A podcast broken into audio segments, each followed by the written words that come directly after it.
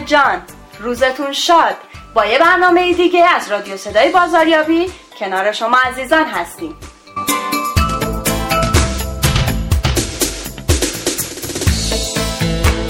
همواره این سوال کلیدی و اساسی مطرحه. که آیا مسئولیت اجتماعی بنگاه بر برند شرکت موثره یا نه؟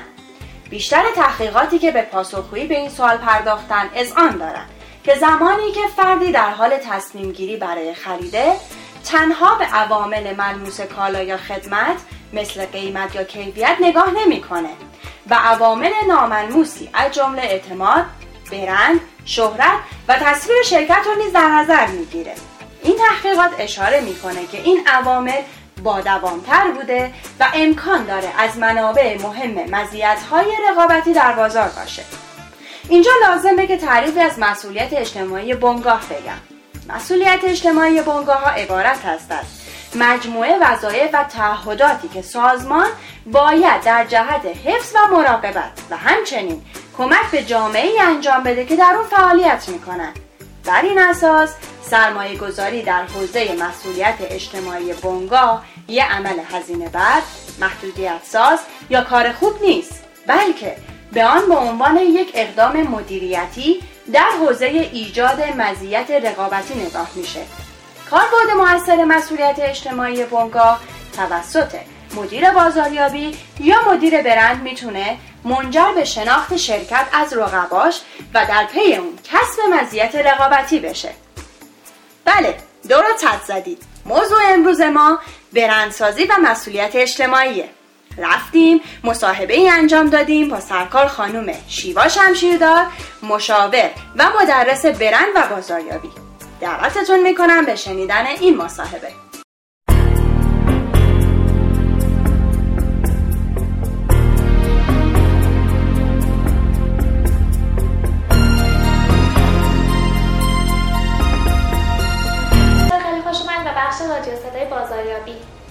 خیلی تشکر می‌کنم. من خوشحالم خدمت شما و شنوندگان عزیز هستم.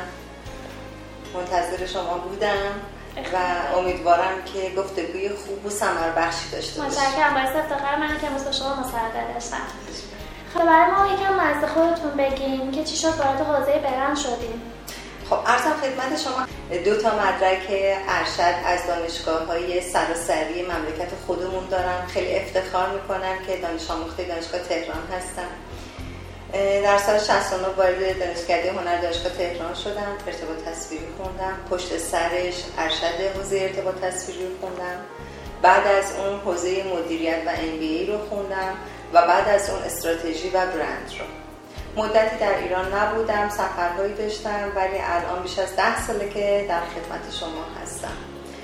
مدت های مدیدی بیش از دوازده سال در خدمت دانشجویان بودم. توی حوزه های مختلف در رشته های مرتبط بین هنرهای کاربردی و علوم ارتباطات تدریس کردم. یکی از مباحثی که خیلی خیلی دوستش داشتم همیشه تاریخ هنر و هنر تمدن بوده. فکر می‌کنم که چیزهای بسیار زیادی برای آموختن داشته. درس های مثل روابط عمومی و ارتباطات اجتماعی برام خیلی جذاب بوده و فکر می‌کنم نیازهای ضروری الان جامعه ما باشه. دیگه دوست چی براتون بگم از خودم؟ عالیه. عالی بود از قشنگی حوزه برام برامون بگیم یا از آسیب و شکستایی که داره. قشنگی های حوزه برند. حوزه برند همه قسمتاش قشنگه. حتی وقتی که آسیب می‌بینی و شکست می‌خوری هم قشنگه. چون موفقیت های خوب و برجسته توی برندسازی از شکست ها شروع میشن و از دیدن نقاط آسیب پذیر از درمان و بهبودش. من میگم سوال شما خیلی کلیه دوستان این سوال رو ببرم در حوزه در واقع تعاریف اصلی برند که برند در کجاها می‌تونه آسیب ببینه شکست بخوره یا موفق باشه. من دو تا فضا برای یک برند می‌بینم.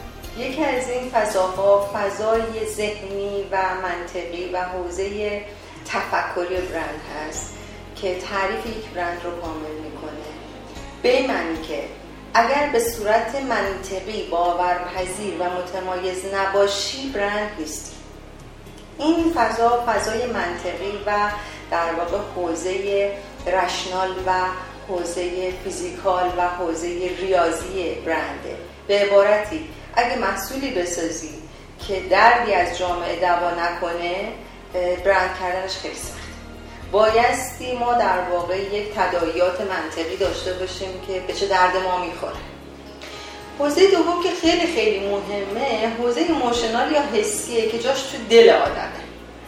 جایی که شما به قول معروف طرفدار یا فن یه برند میشی جایی که محصولی که خریدی از برند و مارک یا نام نشان تجاریش با شدت و حدت چیکار می‌کنی؟ طرفداری می‌کنی. متعصبانه راجبش صحبت می‌کنی. آیا کسی به شما بچه پرداخته که این گونه راجب اون برند تبلیغ کنی؟ نه. آیا کسی از شما خواسته که این وظیفه رو به عهده بگیری؟ نه. شما روی خط حسی و ایموشنال و وابستگی و دلبستگی و وفاداری که نسبت به برند پیدا می‌کنی گفتگو می‌کنی. پس بنابراین اگر یک برند در هر کدوم از این دو حوزه و در ارتباط با هر کدوم از این دو بخش بخشی از خودش رو از دست بده و آسیب ببینه آسیب جدی می‌بینه. چه بسا محصولات خدمات انسان ها نقاط گردشگری و و خیلی موارد دیگه که نام برند می‌تونه بهشون بچسبه به لحاظ منطقی باورپذیر باشن. ولی دوست داشتنی نباشن. بنابراین اونجا سیب دیده هستند و حوزه ارتباط حسیشون با مخاطب قطع و چه بسا بسیاری برند ها هستند که حوزه ارتباط حسی و emotional بسیار قوی برقرار می‌کنن. شیفتشون میشیم مغلوبشون میشیم. ولی اتفاق تا لحظه ای پا برجاست که ما اونها رو خریداری می‌کنیم. وقتی کار کرده اون سرویس اون خدمت اون product من رو به لحاظ هزینه قانع نمی‌کنه نه تنها تمام ساختار ذهنی و روحی و حسی من نسبت به برند پول میریزه بلکه خودم تبدیل به یک آنتی برند میشم و شروع می‌کنم رویداد منفی و روایت منفی که نسبت به تجربه اون برند داشتم به دیگران انتقال میدم. و اینها هم نقاطی هستن که باعث میشن برند درش آسیب جدی ببینه. هر دوتای اینها با یک عنصر سوم در ارتباط هستن. عنصر سوم ناحیه یا کانال ارتباطیه. اینجا گلوگاه ارتباطه. به عبارتی دوست دارم برگردم به فرهنگ کهن پارسی. جایی که ما در دین زرتشت داریم پندار نیک کردار نیک و گفتار نیک. این مرحله سوم حوزه ارتباطات هم گفتمان برند هست. جایی که برند وعده و قول و تعهد و پرامیسی رو ایجاد بکنه که در عمل بهش وفادار نباشه. اینم یکی از نقاطیه که بعد جوری محکم زمین می‌خوریم.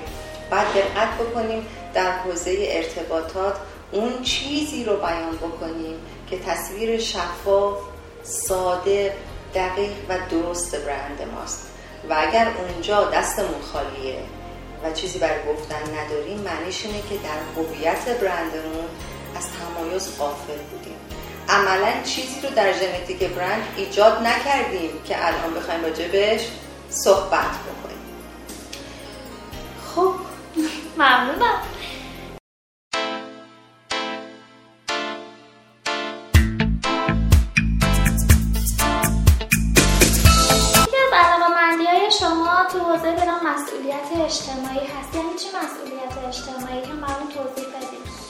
مسئولیت اجتماعی از دو تا عبارت جداگانه از هم تشکیل شده. یک اجتماع دو مسئول بودن. چیزی که خیلی تو جامعه ما دوست دارم این روزا گله بکنم. چقدر کم شده. هیچ کدوممون نسبت به هیچ چیزی احساس مسئولیت نمی کنیم. ترجیح میدم به که سوال شما رو اول و مستقیما با این روش پاسخ بدم برگردم به اینکه اساسا مسئولیت اجتماعی از کجا شروع میشه. مسئولیت اجتماعی جایی شروع می شود که اجتماع شکل می گیرد اجتماع یعنی فراهم شدن آدم ها و گرد اومدن آدم ها حول یک محور اصلی که بهش میگن زندگی دست جمعی. خیلی خیلی تاریخیه. میره تا قبل از در واقع اختراع خط میره تا ما قبل تاریخ میره تا زمانی که انسان کنار رودخونه ها نشست و اولین شهرها تشکیل شد. خب از وقتی که چند نفر شدیم احتیاجات ما تغییر می‌کنه. وقتی احتیاجات ما تغییر می‌کنه باید نسبت به همدیگه کنش و واکنشی داشته باشیم تا این جمع باقی بمونه. این کنش و واکنش بین اون اجتماع و بین فردش میگن مسئولیت اجتماعی. یعنی ما در مقابل گروه و دست مسئول هستیم که قوانین گروه رو رعایت کنیم و گروه در مقابل من به عنوان فرد مسئول هست که امکاناتی رو برای من فراهم کنه که از زندگی تنهایی من توی قار چی باشه؟ بهتر باشه. این تعریف کلی مسئولیت اجتماعیه. ولی چیزی که این روزها به نام حوزه ارتباطی برند و مسئولیت اجتماعی داره نامیده میشه بیشتر برمیگرده حول محور فعالیت های عامل منفعه یا خیریه. یا جاهایی که ما دوست داریم یه کاری از جنس غیر مادی غیر قراردادی انجام بدیم. بذارید من یه نکته خدمتتون بگم. حکما و علمای قدیم همیشه می‌گفتن در مقابل دانش و تجربه‌ای که از جهان پیرامون خودت می‌گیری باید یه چیزی به دنیا بیافزایی مثال سادش کسبه بخش عطاری توی بازار رو مثال می‌زنم. شما اگه دقت بکنید تعداد زیادی پرنده بیرون این ظرف هایی که در واقع چیده شده در ورودی فروشگاه حضور دارن ارزنی که میریزه دانه که میریزه رو می‌خورن و گاهی وقتا من دیدم که این های قدیمی هر روز یه مشتی از این دونه هم چه کار می‌کنن؟ می‌کشن. این معنیش چیه؟ این معنیش اینه که من برای بقیه طبیعت حالا تا اگه این چند تا پرنده دور برم هست ارزش قائل میشن سهمی از کسب و کار خودم رو به این جامعه کوچیک دور برم برمیگردونم تا چی بشه؟ تا برکت به زندگی من برگرده و بیشتر بشه.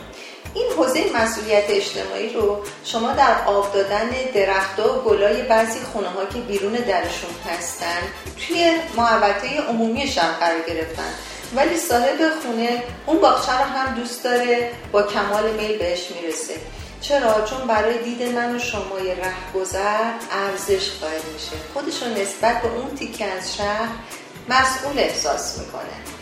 خیلی کم رنگ شده این تو شهر ما نه می‌بینم که با تعجب به من نگاه می‌کنید حالا این مثال های کوچیک رو بردارید. به این فکر کنید که صاحب یک کسب و کار بزرگ در شهرستانی که احتیاج به بیمارستان داره بخشی از سود سالیانه خودش رو برمیداره و برای موتن خودش شهر خودش یک درمانگاه یا بیمارستان می‌سازه. این شخص در کسب و کار خودش چه کار کرده؟ نسبت به اجتماع خودش خودش رو مسئول احساس کرده. برند های نکتر دریافتند که برای حضور در قلب مخاطب چیزی بیشتر از خوب بودن نیاز دارند و همیشه این ارتباط حسی هست که یه خاطره قوی توی ذهن ما می‌سازه و باعث میشه بعضی وقتها ما یا یک برند رو علا رقم که نسبت به دیگری ممکنه گرونتر هم باشه انتخاب کنیم. چون پشتش یک اتفاق و یک خاطره خیلی مثبت وجود داره. این نقطه نقطه حساسی تو جامعه ما. جامعه مدرنی که در قسمت های زیادی رشد کرده و در قسمت های زیادی نابسامانه و نمی‌خوام وارد اون قسمت های آسیب شناسیش بشم. فقط می‌خوام به اون نکته ها نگاه کنیم که برند میاد از سود کسب و کار و شهرت و اعتباری که کسب کرده یک فعالیت عامل منفعه برای گروهی از مخاطبین جامعه برنامه‌ریزی می‌کنه. و بعد در کانال ارتباطیش روایتی رو از این داستان می‌سازه و به مردم نشون میده.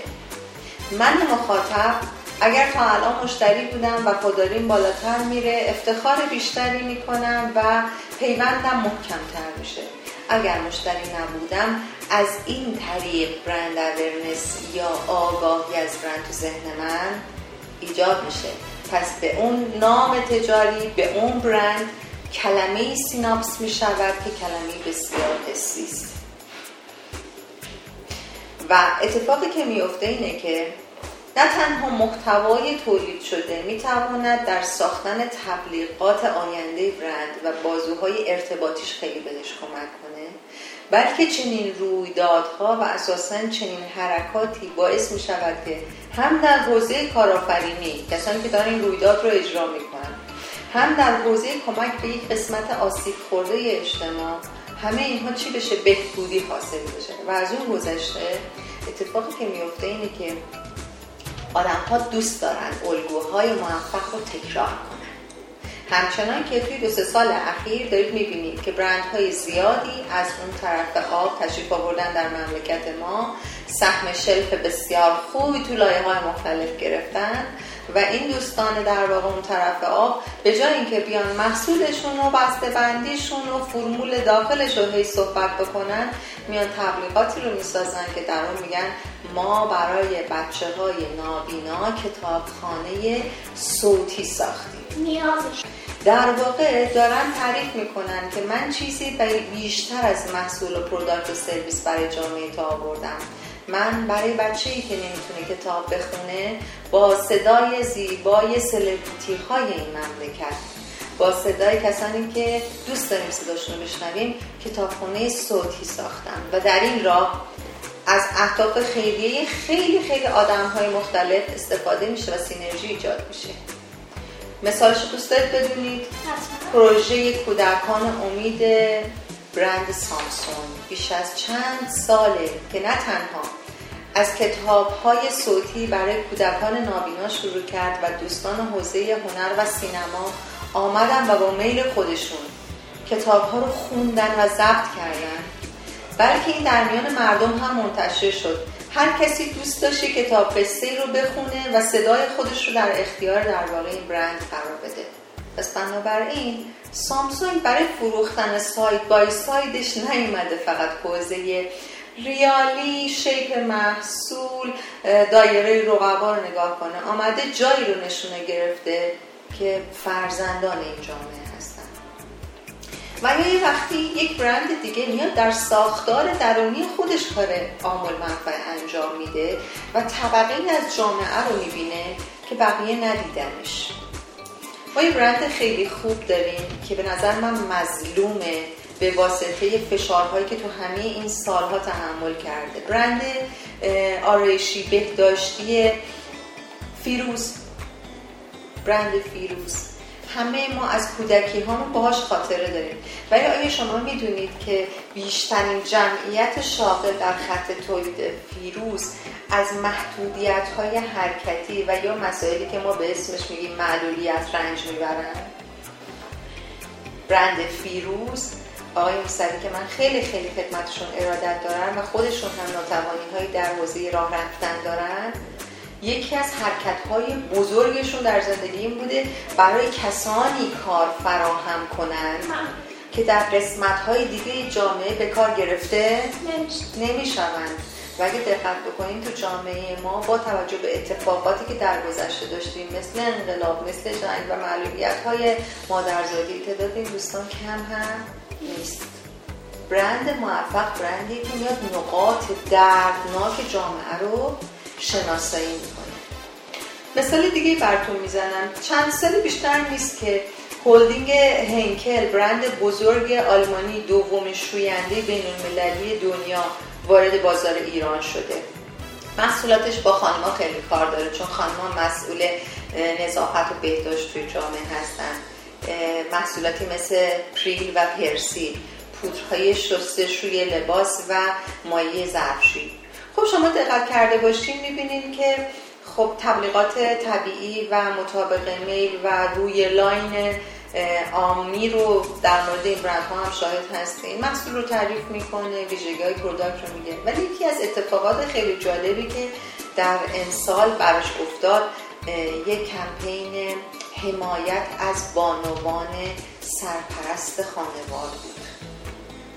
ببینید چقدر هوشمندانه در جامعه مدرن ما اومده این نقطه آسیب دیده شناسایی شده توسط یه برند خارجی. این تیکش باید متاسف باشم که چرا ما هنوز درگیر بندی و لوگو و رنگ هستیم ولی اون اومده فهمیده در جامعه ما زنان سرپرست خانوار فشار زیادی رو تحمل اون فهمیده که برای این که کسب و کارش رونق داشته باشه باید بخشی از کسب و کارش رو در سرزمینی که داره کار می‌کنه. خود من. خیلی جالب بود برای من. من خودم میگم گوشه سایه توجه کردی؟ چه اشکالی نداره. گفتگو مستنده دیگه. من باید مراقب باشم که بچه ها در نزنن یا داخلی نگیرن. برند هنکل دریافته که بایستی سهمی به این جامعه بپردازه. اگر که داره از زمین این جامعه چه کار می‌کنه؟ ثروت برداشت سهمی که به این جامعه خواست بپردازه حمایت از زنان سرپرست خانوار بوده. کمپینی برای این موضوع نوشته شد اجرا شد. من در جریان ریز قسمت های کمپین بودم. خوشحالم که توی سازمان ما انجام شد و خوشحالم که توی فضای social و digital marketing به شدت قشنگ viral شد. مستندی ساخته شد از زنان سرپرست خانوار که هر کدوم روایت زندگیشون رو می‌گفتن. یکی همسرش در اثر تصادف و یه اتفاق مجرم شناخته شده بود و بدهکار دیگه بود. دیگری همسرش فوت شده بود و دیگری و دیگری و دیگری. و بعد آمدن حوزه آموزش برای زنان سرپرست خانوار رو مطرح کردن. و کمپین به این طریق ادامه پیدا کرد که برند هنکل گفت من به این دوستان آموزش میدم وام میدم تا بتونن کسب و کارهای خانگی راه بندازن و بچه هاشون رو در امنیت و آرامش بزرگ کنن. شما به عنوان مخاطب من که ویدیوی من رو داری می‌بینی اگر یک عکس از سایه خودت بگیری توی اینستاگرام با هشتگ همسایش رو منتشر کنی به ازای هر یک عکس تو که در همراهی با من هست من مبلغی رو به این حوزه آموزشی خانم ها چه کار می‌کنن؟ اضافه می‌کنن. بنابراین نه تنها خودش. بانی کمک به زنان سرپرست خانوار شد بلکه با تولید این محتوای ارزشمند همه ماها یه تکونی خوردیم. به کسایی نگاه کنیم که در طول روز حواسمون بهشون نیست. اینا دور از ما نیستن. شاید در همسایگی ما زندگی می‌کنن. و دیگه این که مخاطب رو هم به مشارکت دعوت کرد. برند قوی برندیه که دیوار بین خودش و جامعه رو میشکنه. میگه دست تو به من بده تا با هم یه کاری رو انجام بدیم. به قول معروف میگه فلک را سخت بشکافیم و طرحی رو در اندازیم. نمیگه من انجام میدم تو تماشا کن. میگه بیا من و تو با هم کاری انجام بدیم.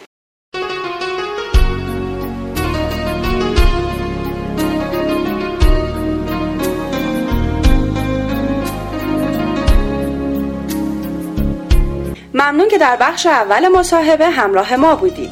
بخش دوم این مصاحبه رو می‌تونید روز دوشنبه ششم شهریور ماه رأس ساعت 17 در سایت صدای بازاریابی dot com و کانال TMBA به نشانی at پرویز درگی دنبال کنید. شاد باشید. خدا نگهدار.